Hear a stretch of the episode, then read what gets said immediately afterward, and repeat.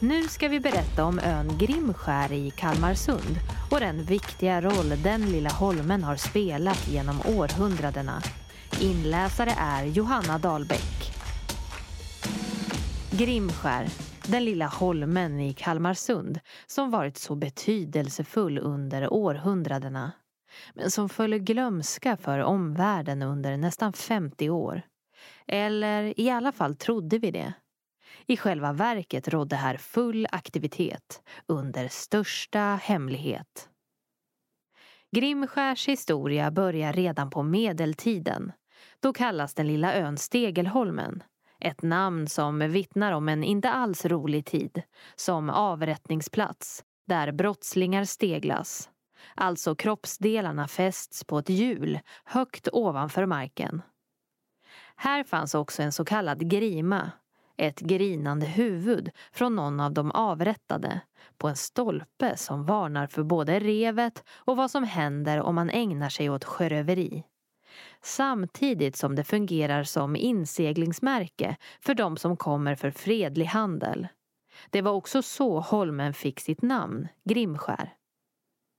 Eftersom ön har en så strategisk plats det finns inte ett skepp som kan ta sig in till Kalmar utan att ses från Grimskär. Pratar man redan på 1500-talet om att bygga en befästning här. Hela 22 gånger hinner ön bli anfallen utan att någon gång intas innan man först på 1620-talet börjar bygga den fyruddiga stjärnan som finns kvar än idag. 400 man ägnar sig åt arbetet och stenarna tas från gamla öländska borgar. Så följer 200 år i krigstjänst för den lilla ön. Tills Kungliga lotsverket i mitten av 1800-talet tar över ansvaret. Och här byggs både fyr och fyrbostad i olika former och längder. Först 1940, när andra världskriget lamslår världen, har Grimskär spelat ut sin roll som lotsstation. Ja, nu händer det inte mycket på ön. Den ligger helt öde och övergiven. Eller? Husen har förfallit och är borta, men två gröna tunga låsta luckor som ser ut att gå rakt ner i underjorden skvallrar om någonting helt annat.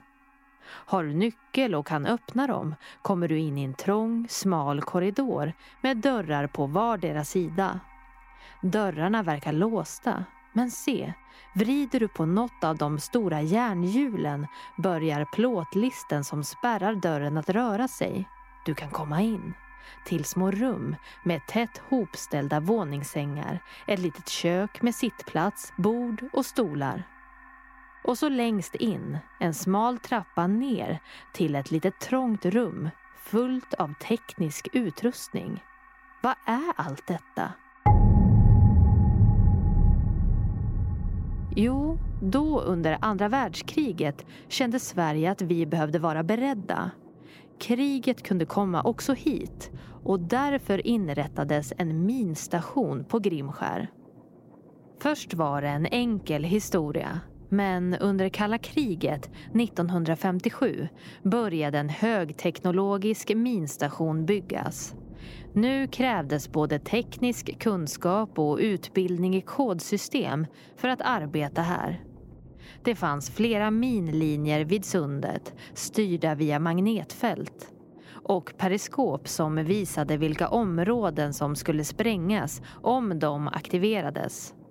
Från Grimskär kunde man stänga ner hela Kalmarsund om läget blev så. Här på minstationen samsades 11 personer på en yta inte större än 50 kvadrat. Mat, det fanns det så det räckte i 30 dagar. Tänk dig att vara instängd på 50 kvadrat under jorden i 30 dagar tillsammans med 10 arbetskamrater. Vardagen på Grimskär. Soldaterna som tjänstgjorde här får under inga som helst omständigheter berätta för familj och vänner var de höll hus under sin tjänstgöring. Inställningsorden sa Vi ses på tågstationen. Inget mer. Grimskär nämns inte någonstans.